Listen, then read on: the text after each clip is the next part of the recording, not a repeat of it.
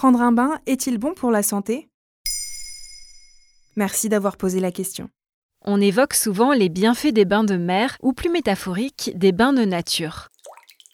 À l'occasion de la Journée internationale du bain moussant, le huit janvier, en plein cœur de l'hiver, on peut se demander si le fait de barboter dans l'eau chaude est une bonne idée pour la santé.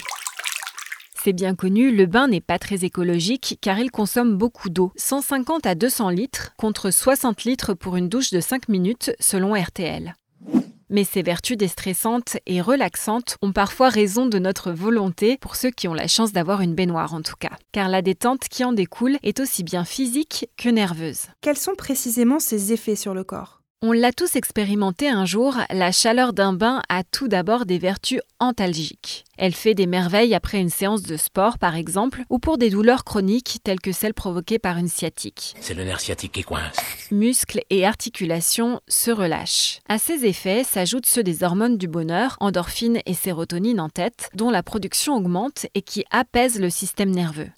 D'ailleurs, une étude de l'université de Fribourg en Allemagne en deux mille dix-sept a démontré que prendre des bains chauds contribue à lutter contre la dépression. Il semble que la température corporelle des personnes souffrant de dépression aurait tendance à chuter en fin de journée. Un bain pourrait alors rétablir une température tempérée. On parle aussi des vertus cardiovasculaires des bains. Comme l'explique à Femme Actuelle le docteur Marie Pérez Siscar, médecin et présidente du syndicat national de la thalassothérapie, les bains chauds ont en effet la particularité d'augmenter le flux sanguin. Le cœur bat plus vite et plus fort, comme lorsqu'on fait du sport. Résultat, le cœur est fortifié car la circulation sanguine est davantage sollicitée. C'est aussi le cas pendant une séance de sauna.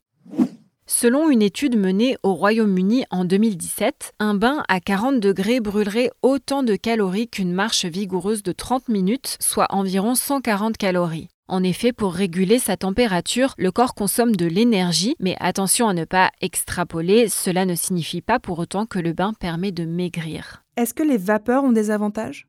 Oui, bien sûr. Elle dégage les sinus, les bronches et elle libère aussi les voies respiratoires en cas de rhume, par exemple. Pour doubler l'effet, on y associe souvent des huiles essentielles comme l'eucalyptus ou le thym. La chaleur passive aurait également des vertus anti-inflammatoires, vertus importantes pour notre système immunitaire. Le média Futura Science évoque aussi une étude américaine selon laquelle prendre un bain une à deux heures avant d'aller dormir favoriserait l'endormissement.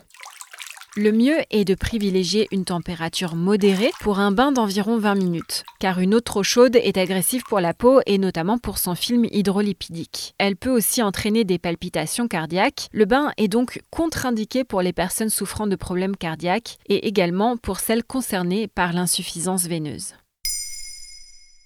Maintenant, vous savez, un épisode écrit et réalisé par Emilie Drugeon. Ce podcast est disponible sur toutes les plateformes audio et si cet épisode vous a plu, n'hésitez pas à laisser des commentaires ou des étoiles sur vos applis de podcast préférés.